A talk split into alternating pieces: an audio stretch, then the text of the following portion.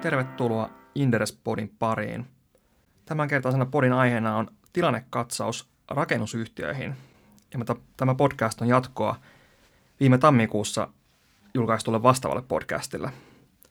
Mun nimi on Jesse Kinnunen ja täällä podcast-studiossa mun kanssa istuu tänään meidän rakennusyhtiötä seuraava analytikko Olli Koponen. Morjes, morjes. Jos mennään heti aiheeseen, niin mitä tässä markkinoilla on tapahtunut alkuvuonna sitten meidän viimeisen podcastin?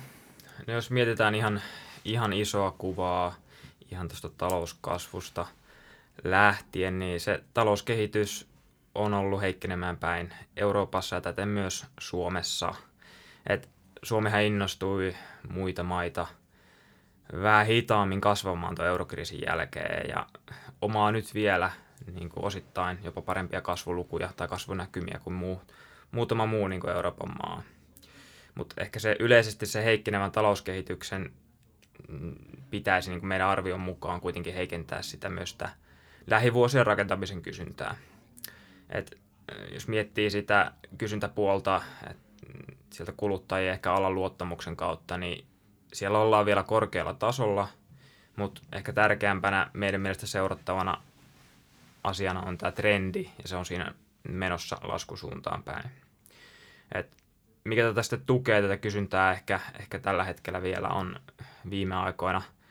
Matalalle tasolle lähes jo, tätä jo vuosikymmenen matalalla tasolla pysynyt korkotaso ja viime aikoina saatu vielä myös hyvinkin paljon elvyttäviä puheita eri talousalueiden keskuspankeilta, mikä sitten on, on laskenut tuota korkoja ja tota, tuottovaatimuksia ja mikä sitten tähän niin rakentamiseen liittyy tämä korkokehitys, niin se tukee etenkin sitten yritysten investointinäkymiä ja sitten myöskin kuluttajien asuntolainakysyntää.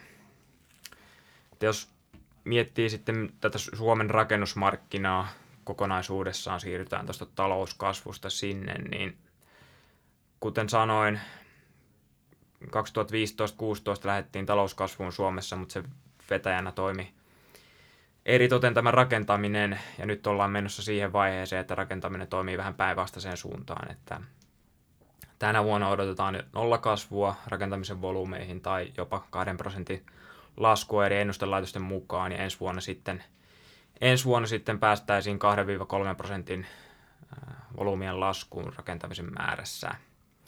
Ja jos miettii niin kun näitä kasvua rakentamisen segmenteittäin, niin sehän on ollut heikkoa uudisrakentamisen segmenteissä, eli asuntorakentaminen ja ää, toimitilapuoli. Ja se kääntyy meidän odotuksien mukaan ja jyrkemmin laskuun myös tämän ensi vuonna, kun katsoo esimerkiksi lupakehitystä. Ää, ehkä valopilkkuina voi mainita korjausrakentamisen, joka yleensä on semmoista stabiilia kysyntää, stabiilin kysynnän ominaisuuksia omaava, omaava niin kuin segmentti tai toimiala rakentamisen sisällä. Ja myöskin nämä julkisen puolen hankkeet, jotka on sitten tullut korvaamaan ehkä tätä muuten heikkenevää uudisrakentamisen kysyntää. Ja kuten sanoin, niin tämä rakennusluvat on alkuvuonna tai vuonna 2019 niin ollut laskusuunnassa, kun katsoo kaikkien rakennuksien kuutiomääriä. Ja siellä just heikompia on ollut tämä asuntorakentaminen ja liike- ja toimistotilarakentaminen. Jos mennään tarkemmin näihin markkinoihin vielä, niin jos perehdytään aluksi tähän asuntomarkkinaan, niin, niin mikä siinä on tällä hetkellä tilanne ja minkälaiset näkymät? Joo, no Suomen asuntorakentamisen näkymät on niin kuin vuodelle 2019 tämä 2020, niin meidän mielestä kyllä heikot, että se viime vuosien vahva asuntorakentamisen kausi, niin siinähän taustalla oli eh, niin kuin useiden tämmöisten keskeisten peruskysyntätekijöiden hyvä kehitys ja sitten myöskin tämmöinen pieni patoutunut tarve asunnoille kasvukeskuksissa. Ja tämä on nyt meidän mielestä ehkä osittain johtanut pieneen ylitarjontaan paikoittain tietyillä alueilla ja tilanne tulee rauhoittumaan korkealta, tasolla, korkealta tasolta niin kuin maltillisemmille tasoille seuraavina vuosina – et jos miettii ihan niin kuin asuntomarkkinoiden yleiskuvaa, niin siellä ne peruskysyntätekijät, väestön kasvu on suhteellisen heikkoa viimeisimpien ennusteiden mukaan niin kuin pitkällä aikavälillä, mutta siellä se kaupungistuminen on, on hyvinkin positiivinen ilmiö joka tukee niin kuin asuntorakentamista. No asuntokuntien keskikoko, se on pysynyt suhteellisen, niin kuin, tai se on viime aikoina pienentynyt huomattavasti, mikä on tukenut sitten tätä eri, eri toten, niin kerrostalojen rakentajien tai kerrostalojen, kerrostalojen niin kuin, kehittäjien ja rakentajien niin kuin, mm, kehitystä viime vuosina ja rakentamista. Et siellä ollaan nähty, että niin kuin yksityissijoittajien ja sijoittajien tulo markkinoille on kiihdyttänyt tämmöisen yksiöiden ja pienten kaksioiden kysyntää. Sitten taas ehkä miettii kolmioiden, neliöiden ja viisikkoja, niin kuin kysyntä on hieman hiipunut. Ja se näkee ehkä parhaiten siitä, että miten kappalemääräiset aloitukset asuntorakentamisessa versus kuutiomääräiset aloitukset asuntorakentamisessa on kehittynyt. Kappalemääräiset aloitukset ja luvat ovat kehittyneet huomattavasti nopeammin ylöspäin ja tulleet myöskin alaspäin, kun taas sitten kuutiomääräiset ovat käyttäytyneet hieman maltillisemmin. Et siinä on kysymys vaan siitä, että rakennetaan enemmän pienempiä kämppiä kuin aikaisemmin. Nyt ehkä se kysyntä on pikkuhiljaa siirtymässä pois sieltä. Että jos miettii ihan tätä asuntomarkkinoiden kysyntädynamiikkaa tällä hetkellä, niin me ollaan nähty selvästi, että yksityissijoittajat on kaiken, kaikonneet tuolta markkinoilta. Et se pienten yksiöiden ja kaksioiden tarjonta on tällä hetkellä myös pääkaupunkiseudulla osittain ylitarjonnan puolella. Meillä on tiettyjä alueita, alueita täällä nähtävissä, missä, missä uudet asunnot ei mene kaupaksi. Et sitä on tukenut tai tukee tällä hetkellä tuota asuntomarkkinaa vielä se kuluttajien ostovoiman niin kuin, hyvällä tasolla pysyminen. Et se on ehkä kiinnostavaa tai niin kuin, tukee sitä kuluttajien oman asunnon hankintaa mutta se on se, se on se yksityissijoittajapuoli siitä vähän niin kuin poistunut, poistunut markkinoilta. Joo, tuo, tuo voi kyllä allekirjoittaa, että on, tai mm. niin kuin, ei varmaan ihan kokonaan ole poistunut, mutta se on niin. Niin kuin useinen, mulle tässä mitään niin kuin dataa heittää tämän niin kuin väitteen tuoksi, mutta niin kuin useiden kommenttien perusteella se on kyllä hiipunut selvästi, tämä niin yksityistä asuntosijoittajien kysyntä. Mm. Mutta jos mennään sitten niin kuin isoihin sijoittajiin, näihin instituutiosijoittajien ja varsinkin kansainvälisten sijoittajien, niin heidän kiinnostus Suomeen kohtaan on edelleen vahvaa ja siellä niin on nähty tosi isoja transaktioita asuntopuolella. Ja todennäköisesti tulee myös lisääntymään jatkossa, että Suomessahan edelleen saa niin kuin kilpailukykyistä tuottoa kyllä asunnoista verrattuna Joo, Keski-Eurooppaan. Joo, verrattuna Keski-Eurooppaan ja vaikka niin muuhun Pohjois-Eurooppaankin, niin tota, kyllä, kyllä saa hyvää tuottoa ja tuosta katson, katellaan noita kiinteistötransaktiovolyymeita, mitä hän raportoi Suomesta. Siinä on tietenkin myös toimitilat ja muut mukana, mutta kyllähän siellä se ulkomaalaisten sijoittajien osuus on kasvanut viime vuosina selvä, merkittävästi ja myös transaktioiden määrä on kasvanut, että 2010-luvulla päästiin vaivoin ehkä kahteen miljardiin kiinteistötransaktiossa vuosittain ja nyt ollaan toissa vuonna 2017 päästiin 10 miljardiin. Ja nyt ollaan vähän tultu alas siitä noin 9, 9 miljardia viime vuonna, mutta kuitenkin ollaan vielä hyvin korkealla tasolla näissä transaktioissa. Mutta vielä ehkä tuohon niin asuntomarkkinan dynamiikkaan, niin että meillä on kuitenkin se, se vanhojen asuntojen kauppa, se käy vielä ihan hyvin. Mutta sitten taas miettii uusia asuntojen kauppaa, niin siinä esim. odotetaan tälle vuodelle yli 10 prosentin laskua. Et me ollaan nähty muun muassa niin kuin näissä asuntotuotantokyselyissä, mitä rakennusteollisuus RT tekee, niin siellä niin kuin, mm, tämmöisen valmiiden myymättömien asuntojen, uusien asuntojen niin kuin määrä on ollut pienoisessa kasvussa vuodesta 2018 lähtien. Että tota, selvästi semmoista, mm, millä ehkä tämä markkina, asuntomarkkina lähti hir- hirveäseen nousuun ää, näiden yksityissijoittajien ja näiden kysynnän perusteella, niin se on nyt hiipunut selvästi, että se on nähtävissä kyllä asuntomarkkinoilla. Et jos miettii sitä, ehkä just tarjontapuolelta kannattaa miettiä sitä, just niitä rakennusyhtiöiden myyntivarastoja, ne on ollut pienessä nousussa ja se näkee sen myös sen instituutio tai sen kysynnän siirtymisen yksityissijoittajilta instituutiosijoittajille siinä, että tehdään enemmän tämmöisiä isompia, isompia niin nippukauppoja esim. isolle sijoittajille, mitä esim. SRB, SRB, YIT ja Lehto on tehnyt tässä viime, viime aikoina. Ne on ekotyypillisesti on vähemmän kannattavia sitten rakennusyhtiöille. Joo, niissä on hyvin, hyvin, hyvin pitkälti keskihinta on alhaisempi ja ne on vähemmän kannattavia, niistä ja vähemmän katetta sitten näille rakentajille. Että, mutta sinänsä se on hyvä, että mm, yleensä on rakentajat, ne joutuu vähän niin kuin nippukaupassa – ne saa niin kuin myytyä siinä huonoja kohteita, mutta ne joutuu myöskin laittamaan sinne hyviä kohteita siihen, mitä he saisivat vaikka myytyä niin kuin kuluttaja, kuluttajille.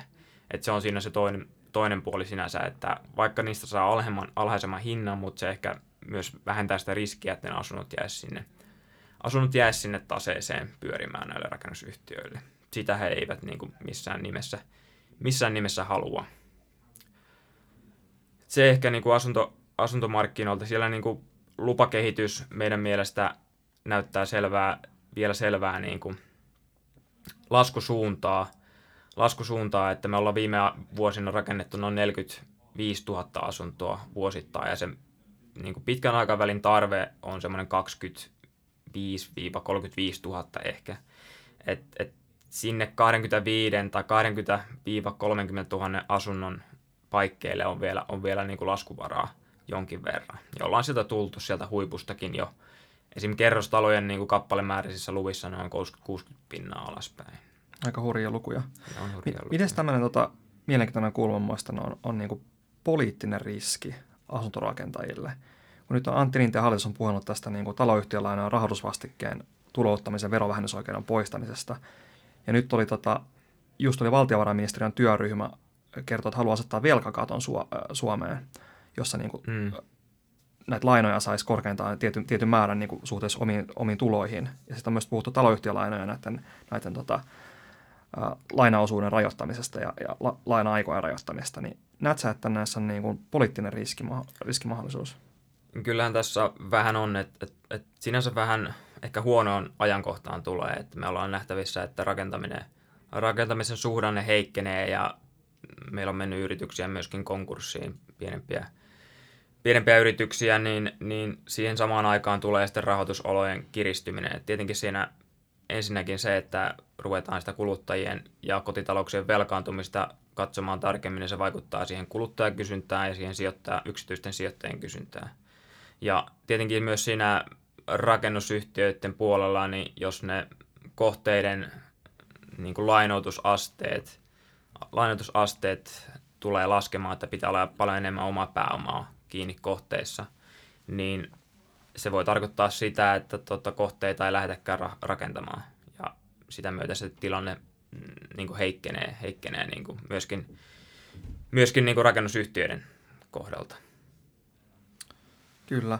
Mites mennäänkö sitten tuota seuraamaan tuota toimitilamarkkinaan? Joo, toimitilamarkkinoilla, kun puhuttiin siitä ää, kiinteistötransaktiovolyymeista, niin siellähän on, sielläkin on nähty myöskin hyvin paljon ulkomaalaisia sijoittajia ja muutenkin kotimaisetkin sijoittajat on kyllä aktivoituneet kiinteistösijoitusmarkkinoilla, että, että me ollaan nähty nyt siellä myös tukevana osana on ollut tämä korkokehityksen lasku tai korkojen lasku maailmanlaajuisesti ja siellä nyt myöskin miettii tuottovaatimusta, mitä kiinteistöille, esim. Prime-kohteille Helsingissä tällä hetkellä saadaan, niin se on noin laskenut, laskenut merkittävästi tässä kyllä viime vuosien aikana. Jos puhutaan, että 2010-luvulla tuottovaatimus Helsingin Prime-kohteille oli noin 5,5-6 pinnaa, niin se on nyt niin kuin H1 aikana 2019 laskenut, laskenut jopa 3,5 prosenttia. Et se alkaa olla aika lähellä niin sitä pohjoismaista tasoa, mitä noissa pääkaupungeissa on Oslossa ja Tukholmassa ja Kööpenhaminassa. Et selvästi se ulkomaalainen sijoittajapääoma on kyllä siirtynyt myöskin tälle Suomen, Suomen markkinoille noista muista pohjoismaista markkinoista.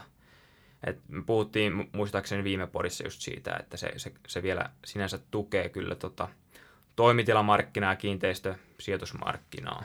Toisaalta, toisaalta sitten ne vaikuttaa, että ilmeisesti rakennusluvat on nyt laskenut kumminkin.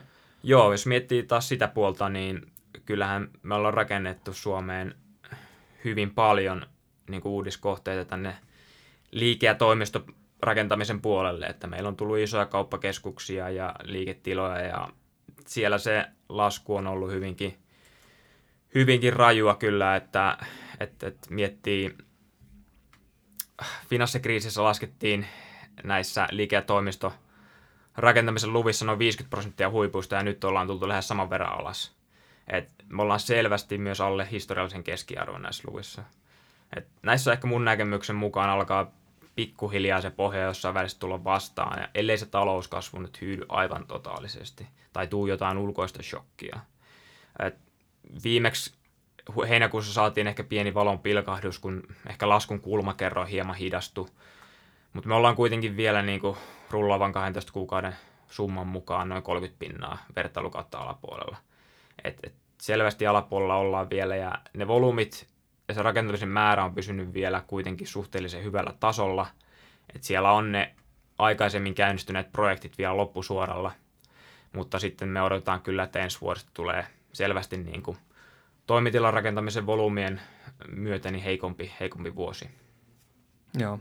Tässä jos haluaa samaan niputtaa nämä julkinen rakentaminen, se on, se on sitten niin kuin vähän parempi vissiin tässä ollut. Joo, kuten alussa puhuin, niin se kyllä tukee tällä hetkellä vähän tota, niin kuin toimitila rakentamisen isoa, isoa niin kuin segmenttikuvaa, että, että siellä ollaan nähty hyvinkin, hyvinkin voimakasta nousua luvissa, niin kuin vähän niin kuin vastavuoroisesti, mitä niin kuin asuntorakentamisessa ja liike- ja toimistorakentamisessa ollaan nähty, niin nämä julkiset palvelurakennukset, jotka on sitten isoja sairaaloita, kouluja, päiväkoteja, hoivakoteja, kaikkea tämmöistä, niin niissä se markkina on, on näyttänyt todellakin, todellakin hyvältä verrattuna, verrattuna muihin markkinoihin. Että siellä aloitukset on vähän, vähän jäänyt, jäänyt, jäänyt perästä, mutta ne yleensä seuraa kyllä lupia, lupia sitten ylöspäin, ylöspäin tuossa. Ja siellä tietenkin on ollut isona pullonkaulana varmaan tämä sote-uudistus ja sen, oikeastaan sen niin kuin jäätyminen tai se, että se ei mennyt välttämättä niin kuin läpi, niin se ehkä sitten vapautti myöskin niin kuin investointeja tälle puolelle julkiselta puolelta, että, että se ehkä se epävarmuus siitä, että meneekö se läpi vai eikö se mene läpi, niin sitten hälveni ja sitten lähdettiin sitten investoimaan. Investoimaan enemmän sitten vaikka korjausinvestoihin noissa sairaaloissa ja muissa. Hyvä. Tota, mennäisikö sitten yksittäisiin yhtiöihin? Meillä oli viimeis kun puhuttiin, niin mä kysyin, että, että kannattaako nyt ostaa rakennusyhtiöiden osakkeita ja, ja niin päädyttiin siihen, että ei kannata. Ja mä katson tuossa aamulla nyt sitten, että miten tämä meidän niin kuin, näkemys osui, niin, niin tota, viime tammikuun lopusta niin Konsti on laskenut 6 prosenttia, Kaveri on noussut 2 prosenttia, YT laskenut 7 prosenttia, Lehto on laskenut 50 prosenttia ja SRV 28 prosenttia. Ja ainakin siihen, mitä puhuttiin, niin se ennustus ainakin osui oikeeseen. Joo, se meni, meni harvinaisen hyvin nappiin kyllä. Että ei, ole, ei ole mennyt kyllä yhtiöilläkään mitenkään kovinkaan ruusuisesti, ruusuisesti nyt viimeisen podin, podin jälkeen kyllä. Että tota, kyllähän... että kaikilla on vähän niin kuin omia ongelmia, mitkä on tässä kärjestynyt vaan. Joo, kaikilla tuntuu olevan vähän pieniä, pieniä yksityis- tai yhtiökohtaisia ongelmia. Tietenkin eh, ehkä jos puhuu kär, niin kuin kärkeimmät tai ehkä isoimmat on ollut sitten SRVn ja Lehdon puolella, että tietenkin kaveri on oli plussan puolella tietenkin, että siellähän nyt ei, siellä nyt on käänne, käänne menossa ja siellä on tietenkin alkuvuosi ollut vähän heikompi, mutta sitten taas muita miettii, no Konstissakin on myös yhtiökohtaisia ongelmia ollut, mutta sitten jos menee tuohon YIT ekana, niin siellä ehkä niin su- suuria ongelmia ei ole ollut, että, että tietenkin toimitiloissa on ollut nyt ja infrassa tänä vuonna muutamia kateheikennyksiä muutamissa projekteissa, mutta sitten taas äh, se y- yhtiön muu tilanne niin on menossa oikeaan suuntaan, että siellä, siellä kuitenkin se ehkä YITlle tärkein, tai ainakin aikaisemmin tärkeimpiä segmenttejä ollut asuntorakentaminen, ne on pystynyt muista rakennusyhtiöistä poiketen niin tekemään, tekemään vielä todella, todella hyvää tulosta, että sitten ehkä se heidän alisuoriutuneet segmentit, mitä heillä aikaisemmin, aikaisemmin oli tämä asuminen Venäjä ja sitten päällystysliiketoiminta sekä myöskin ehkä infrasegmentti osaltaan, niin päällystyssegmentti on nyt myyty ja sitten asuminen Venäjä segmenttiä vähän niin kuin alas ajetaan parhaimmillaan, että siinä on jätetty ne parhaimmat, parhaimmat osat nyt pyörimään ja siellä on nyt aika paljon YITssä tapahtunut tänäkin vuonna, että on, on osia myyty ja on osia niin kuin alas ajettu ja tota, uutta strategiaakin, strategiaakin päivitettiin juuri tuossa nyt vuoden tai tässä tämän vuoden aikana. Miten tuo päällysliiketoiminnan myynti, pakko tarttua siihen, se vähän yllätti, yllätti mut itse ja Mielestäni oli vähän niin osittain yhden strategian vastainen toimi, niin miten mieltä sä olet siitä? Joo, kyllähän se munkin mielestä oli alkuun, niin kuin kirjoitinkin silloin, että se oli vähän niin kuin sen alkuperäisen vuonna 2018 julkaistun strategian vastainen, että siinä haettiin hyvin paljon tämmöistä suhdanne kestävää liiketoimintaa ja päällystyshän, päällystys oli siinä niin kuin yksi tämmöinen tärkeä, tärkeä niin kuin palane. Et päällystys on yleensä mielletään semmoisena vastasyklisenä, vastasyklisellä alana niin kuin muuhun tämmöiseen uudisrakentamiseen verrattuna, että, että silloin kun menee vähän huonommin, niin ehkä siellä ne julkiset investoinnit kasvaa ja ruvetaan sitten korjausvelkaa, korjausvelkaa kattamaan ja teihin, teiden kunnossapitoa vaikka parantamaan ja sitä kautta luomaan sitten talouskasvua. Mutta se myynti, myynti, että miksi se tehtiin, niin mun mielestä siitä saatiin aika hyvä hinta. Et siihen, siinä mielessä niin yhtiöltä häviää nyt se yksi riippakivi, mikä siellä on ollut lemminkäisilläkin jo aikoinaan. Ja se ei enää vähän niin kuin haittaa sitä yhtiön tuloskehitystä. Ja siihen potentiaaliinkin nähden, mitä sillä, mitä sillä päällystysliiketoiminnalla voisi tehdä, jotain ehkä 4 prosentin EBIT-marginaalia, niin siihenkin nähden se hinta oli meidän mielestä ihan hyvä. Ja vastapuolella on tietenkin se, että se, se suhdanneherkkyys kasvaa ja se mitä he tavit, niin havittelevat sitä, että suhdanne vapaista tai vakaista liiketoiminnasta tulisi yli 100 miljoonaa euroa liikevoittoa tulevaisuudessa, niin se sitten ei tässä tämän, tähän, tähän suhdanteeseen kovin paljon enää auta, että se tavoite siirtyi sitten seuraavan strategiakauden loppuun. Ää, mutta tota, se on siinä vastapuolella, mutta kyllä meidän mielestäni ehkä, ehkä ihan hyvä, hyvä ratkaisu kuitenkin pitkällä aikavälillä. Miten muuten toi yhteen strategiapäivitys, niin miten, miten siihen suhtaudut? Joo, siinä nyt panostetaan, panostetaan niin kuin palveluihin ja tietenkin tämän vakaiden liiketoimintojen, liiketoimintojen niin kuin lisäämiseen tuossa palvelutarjonnassa. Ja se on, siinä haetaan vähän sitä liiketoiminnan jatkuvuutta, että se ei olisi ehkä noin kausiluonteista ja koko ajan joutuisi vähän niin odottelemaan, että mitä, miten toma, tämä niin kuin asuntomarkkinan kehitys, kehitys liittyy että, tai liikkuu. Että sinänsä, sinänsä minun mielestä ihan, ihan positiivinen, positiivinen strategiapäivitys. Tietenkin, että mitä sitten luetaan palveluihin ja mitä ei, että heillä oli siellä esim. korjausrakentamista ja korjausrakentamista rakentaminen yhtenä palvelu, palvelualueena. Että sinänsä se on yleensä miellytty projekti, projekti bisnekseksi, mutta tietenkin siinä voi olla osia, jotka – on sitten myös palveluliiketoiminnalle rinnastettavia, mutta ei ihan alkuun ainakaan niin kuin sinänsä palvelulta minun mielestä kuulosta. Joo.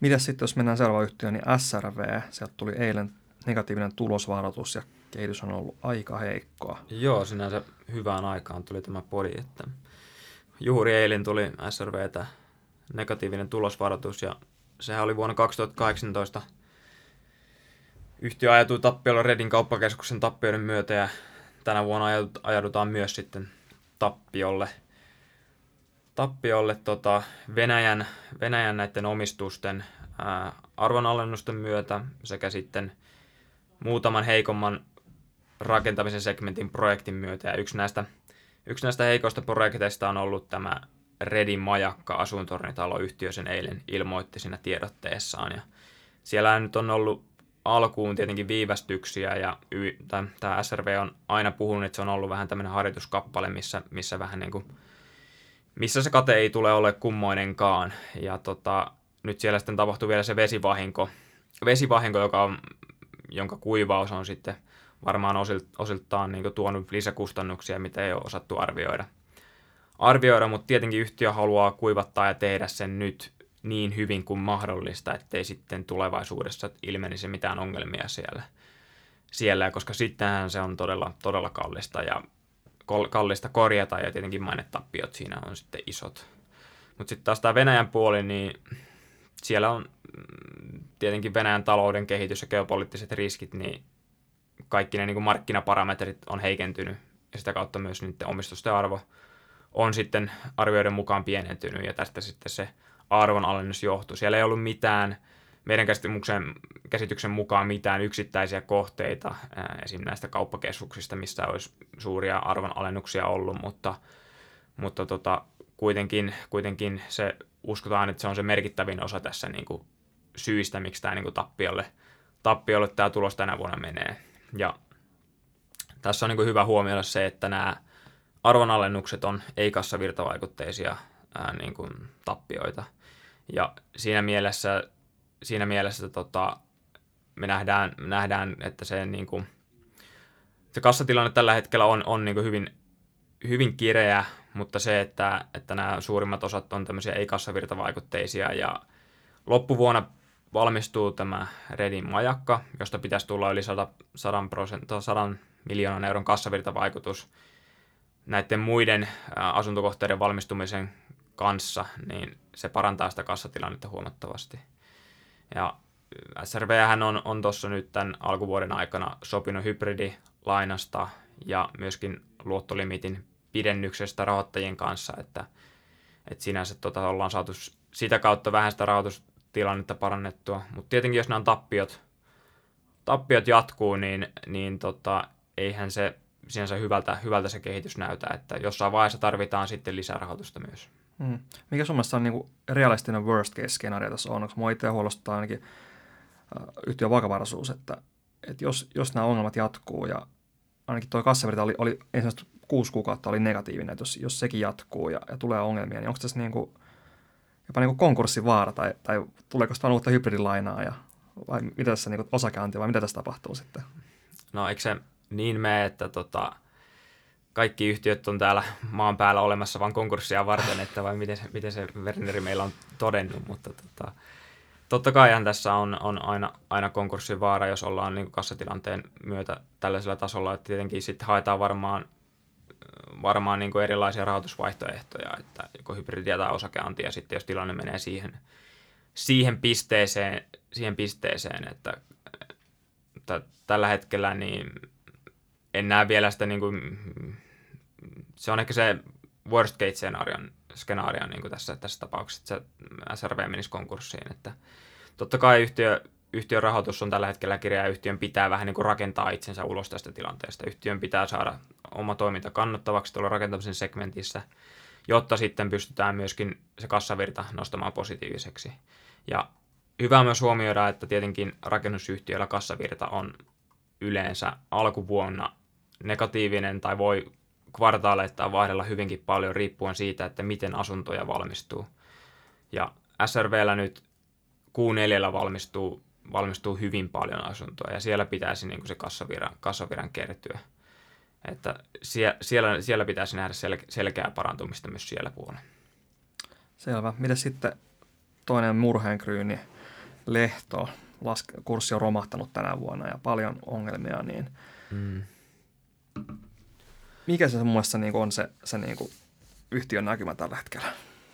No, yhtiöhän on, on tota, antanut muutaman tulosvaroituksen tänä, tänä vuonna ja totta kai se, se tota, ää, tilanne on ollut heikko, heikko tässä. Niillä on ollut niillä tappiollisia projekteja peruskorjaushankkeissa ja myöskin hyvin, hyvinvointitiloissa ja näiden pitäisi nyt valmistua Q3 aikana ja ja tota, tilanteen parantua tietenkin ens, ensi vuonna huomattavasti.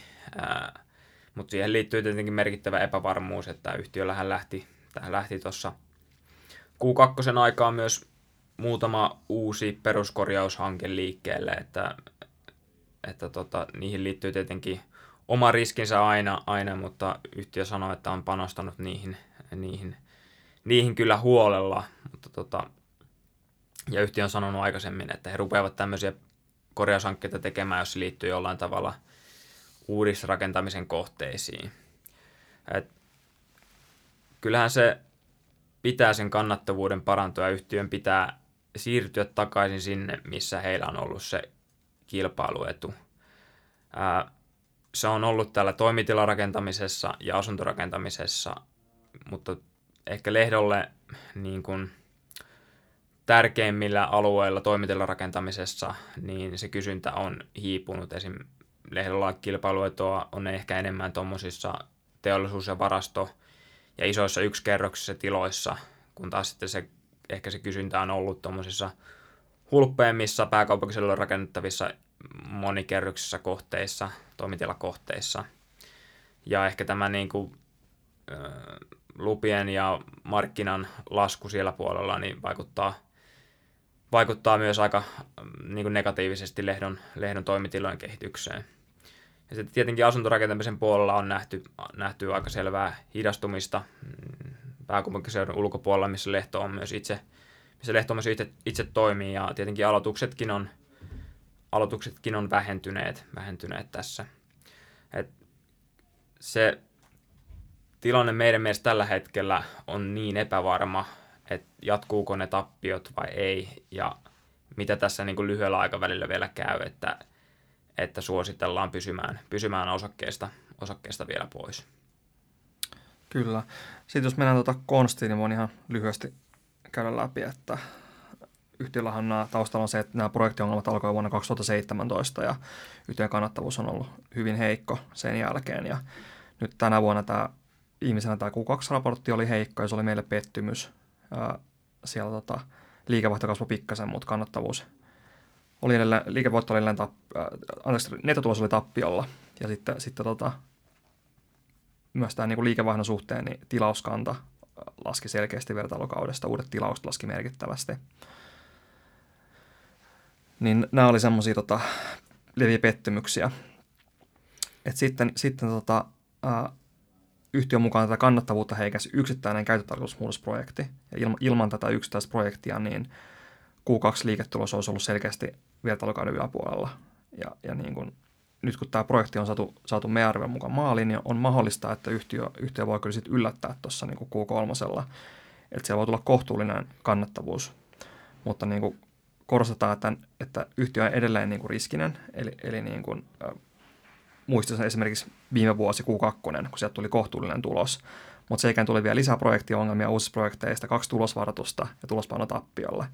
Eli nyt niin kuin sijoittajan luottamus on heikko, nämä kannattavuusongelmat on jatkunut niin pitkään, niin mun mielestä nyt tarvitaan niin kuin näyttöjä usealta kvartaalilta, että tämä projektihallinta on mm. kunnossa. Yhtiö on saavuttanut kestävän kannattavuuskäänteen. Että niin yksittäisen kvartaalin tulo, hyvä tulos ei enää riitä nyt tässä vaiheessa. Ja sitten pitää muistaa tämä niin St. Joe's riita, mikä nostaa tämän osakkeen riskiprofiiliin merkittävästi. Eli siellä on nyt, nyt niin kuin elokuussa tarkentu, että vastapuoli esittää nyt niin kuin 11 miljoonaa euron vaatimusta, kun aikaisemmin se oli 20 miljoonaa. Ja Konsti itse vaatii vastapuolta 13 miljoonaa euroa. Ja tässä on niin kuin, vaikka tuo niin lasketaan vastapuolen vaatimus 20 miljoonasta 11 miljoonaa euroa, niin se on silti se ei niin kuin hirveästi niin kuin, mun mielestä tehnyt sitä niin kuin houkuttelevampaa tästä niin kuin keissistä, että mm. et edelleen no, no, se on niin huomattava summa, että et, et, tota, konstin, konstin tota, tase ei mikään hirveän vahvaa, että oma, oma osakkeenomistaja on oma, pää, oma pääoma vaan 23 miljoonaa euroa, että, että se veisi niin kuin puolet siitä melkein pois. Mm. Eli, eli niin kuin, muun muassa näiden syiden takia niin ollaan, ollaan edelleen niin kuin varovaisia tämän osakkeen suhteen. Joo, kyllähän noissa niin kuin ehkä näissä kolmessa viimeis, viimeisimmässä mainitussa niin yhdistyy ehkä se, että – et siellä on yhtiökohtaisia ongelmia ollut tietyillä segmenteillä ja sitten, sitten niin kuin nyt se epävarmuus vaan siitä parannuksesta, parannuksesta on, on, on niin suurta, että se, sen niin kuin, ehkä tulevaisuuden sen um, upsidein niin kuin, liputtaminen on tässä vaiheessa ennenaikaista, vaikka niin kuin, mekin ehkä osaltaan nähdään, että niin kuin, jos Lehto pääsee siihen vanhaan mm, tuloskuntoonsa takaisin tai pystyy näissä niin kuin, toimitila- ja niin kuin asuntopuolella niin kuin, korjaamaan sitä kannattavuutta ja pääsee tapperista projekteista eroon, niin kyllähän se voi tulevaisuudessa olla korkeammallakin tämä osake, mutta sitten taas nämä niin kuin epävarmat, epävarmuus näistä niin kuin tästä kannattavuuskehityksestä ja markkinasta niin suosii kyllä sitä negatiivista mm, suositusta tällä hetkellä. Joo. Miten sitten tuota viimeinen, ei puolusti rakennusyhtiö, mutta Kaverian. Se on itse asiassa nyt ainoa, missä meillä on tällä hetkellä positiivinen suositus. No joo, Kaverianissa se on sinänsä jo rakennusyhtiö tai talotekniikka- ja kiinteistötekniikkayhtiö, ja se on tietenkin mukana näissä isoissa rakennusprojekteissa tekemässä sitten LVIS ja sähkö ja automaatio ja muita hommia. Kaverian on vähän niin kuin keskellä tuloskäännettä ja alkuvuosihan on mennyt hieman odotuksia heikommin. Ja tota, nyt sitten loppuvuonna pitää tulla kaverinialta hyvä suoritus, että päästään siihen heidän antamaan ohjeistukseensa. Ja siihen liittyy pieni riski kyllä, että siihen ei päästä, että se verrattuna niin kuin aikaisempaan track recordiin, niin se, se, tota, se se niin kuin suoritus pitää olla, olla todella hyvä, mutta jotenkin siellä pitää muistaa, että tota, se liiketoiminta miksi on muuttunut sitten aikaisemmasta ja siellä ollaan lisätty palveluiden osuutta ja on ne niin kuin huonot projektit on loppunut ja musta tuntuu, että toi vähän niin kuin Q2 huono tulos, nyt siellä vähän niin kuin vedettiin, vedettiin sitten kaikki, kaikki niin kuin mm, huonot projektit alaskirjattiin ja tehtiin arvoalennuksia, takatennusteisia arvoalennuksia. Et voi olla, että se oli vähän semmoinen niin kuin flush out-tyyppinen kvartaali siihen, siihen väliin ja että niin kuin loppuvuodesta tulisi merkittävästi parempi, kun yhtiö pääsee lähtemään tähän heidän kasvuvaiheeseen, kun tämä heidän niin sanottu kannattavuuskuntoon vaihe on, on saatu päätökseen.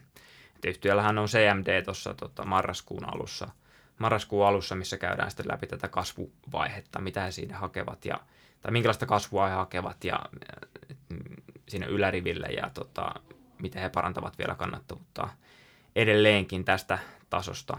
Et tota, yhtiöllähän on tavoitteena semmoinen 8 prosentin käyttökoteen marginaali vuonna 2020 ja jos yhtiö pääsee tänä vuonna niin ohjeistukseen, ja, niin me nähdään, että niin markkinoiden ennusteet alkaa hilata, hilata sitä kannattavuusmarginaaleja sinne 8 prosenttiin, ja siinä määrin me nähdään, että osakkeessa on silloin merkittävääkin nousuvaraa. Mutta sitten taas vastapuolella on se, että se pieni tulosvaroitusriski, mikä me nähdään, että jos se jääkin se kannattavuus nyt, nyt niin kuin siitä oletetusta, niin, niin tota, siinä aletaan taas kyseenalaistaa, että onko tässä taas sama, samalla tavalla käymässä kuin viime strategia, strategia, strategian osalta, kun piti lähteä kasvuun, niin sitten huomattiinkin, että hei, siellä olikin heikompia projekteja, että, ja sitten tota, kannattavuus lähtikin, tai ei, ei noussut sille tasolle, mitä haaveiltiin. Miten merkittävä sun mielestä on se tulosvaroitusriski nyt loppuvuodelle? No, yhtiö on saanut kyllä hyvin, hyvin tuossa meidän näkemyksen mukaan tilauksia aikaa ja se, se, niin kuin se projektimiksi, se ollaan, on selvästi siitä projektibisneksestä siirtynyt enemmän sinne palvelubisnekseen, missä se, missä se kannattavuus on parempi ja heillä useat niin kuin yksiköt on jo siinä hyvässä kannattavuudessa. Et mun mielestä siellä, siinä on, se, on pieni riski, että on se, se mitä me on mietitty, se, se on noin 7 prosentin käyttökatemarginaaleja, mitä pitäisi niin kuin loppuvuonna tehdä H2. Että historiaan nähden se on hyvinkin kova suoritus, mutta sitten taas pitää muistaa, että tota, se miksi on muuttunut huomattavasti niin kuin paremmaksi kaverina tässä viime aikoina. Et on siinä riski olemassa, mutta sitten taas, että riski on myös iso ylöspäin. Okei. Okay. Joo, mennään meidän viimeiseen aiheeseen. Meillä oli tota Q3-tuloskauteen näkymät. Tuloskausi on alkanut, mutta rakennusyhtiöiden tuloskausia alkaa vasta se Vuotossa kuukauden, kuukauden vaihteessa alkaa, alkaa sitten Q3. Niin mihin asioihin sijoittajan pitäisi kiinnittää huomiota nyt näissä Q3-tuloksissa? Joo, kyllä mä, mä ehkä kiinnittäisin huomiota tietenkin markkinakommentteihin ja ehkä myös yhtiöiden niin kuin, kommentteihin ohjeistuksesta ja segmenttien kehityksestä niin kuin tulevana vuonna. Et että tota, välttämättä tai luultavasti yhtiöt ei, ei anna sinne vuodelle 2020 ohjeistusta vielä Q3, mutta, mutta tota, vähän sitä loppuvuoden kehitystä ja ensi vuoden niin kuin näkymien haistelua, että mit, miltä, siellä, miltä siellä se markkina, markkinakehitys näyttää. Sitten tietenkin, että niin kuin asuntorakentajille niin kannattaa kiinnittää huomiota siihen, että miten niitä kohteita aloitetaan, kuinka paljon kohteita aloitetaan, miten se vähän niin kuin se yhtiö näkee sen markkinan kehityksen, kehityksen tota tulevaisuudessa, siitä saa aika paljon indikaatioita. Ja tietenkin, että kenelle niitä kämppiä aloitetaan, että nyt ollaan nähty alkuvuonna aika paljon, että ne, ne aloitukset on mennyt sinne instituutio- ja sijoittajapuolelle, että selvästi se kuluttajien kysyntä, kuluttajien kysyntä on hieman hiipunut, hiipunut ja tota, se näkee myös siitä, että näitä isoja asuntoportfolioita on myyty sitten instituutioille. Et sinne kannattaa myös kiinnittää huomiota. Se tietenkin kertoo siitä, että tota, näistä asunnoista saadaan sitten tulevaisuudessa pienempää, pienempää katetta, jos niitä yhä enemmän sijoittajilla aloitetaan.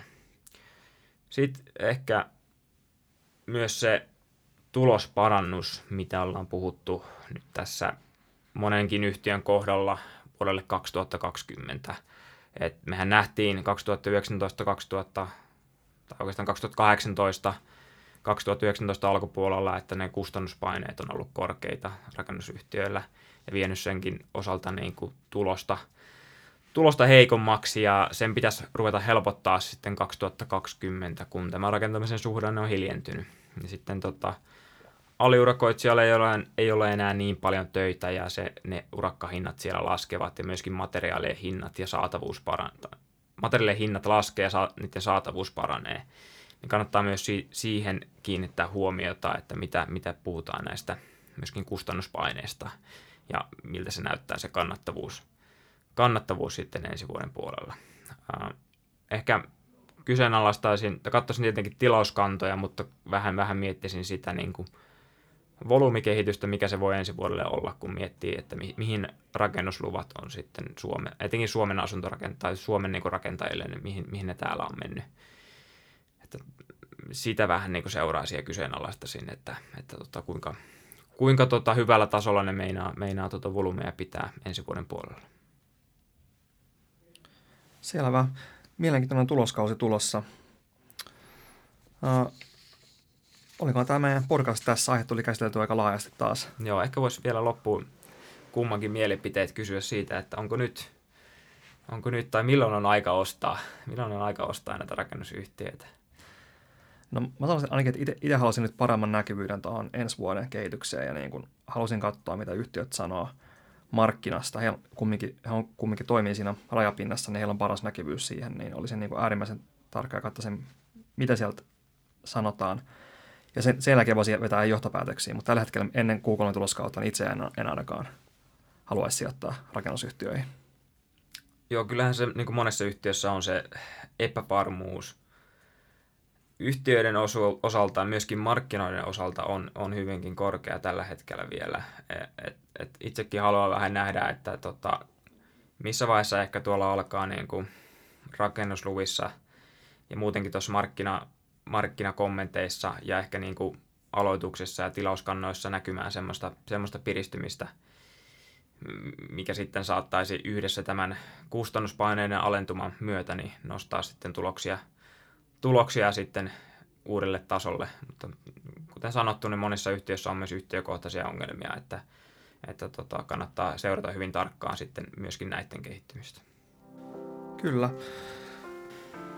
Mukavaa tuloskautta vaan kaikille. Ja osuvia sijoituksia. Ja osuvia sijoituksia, kyllä. Kiitos. Kiitoksia.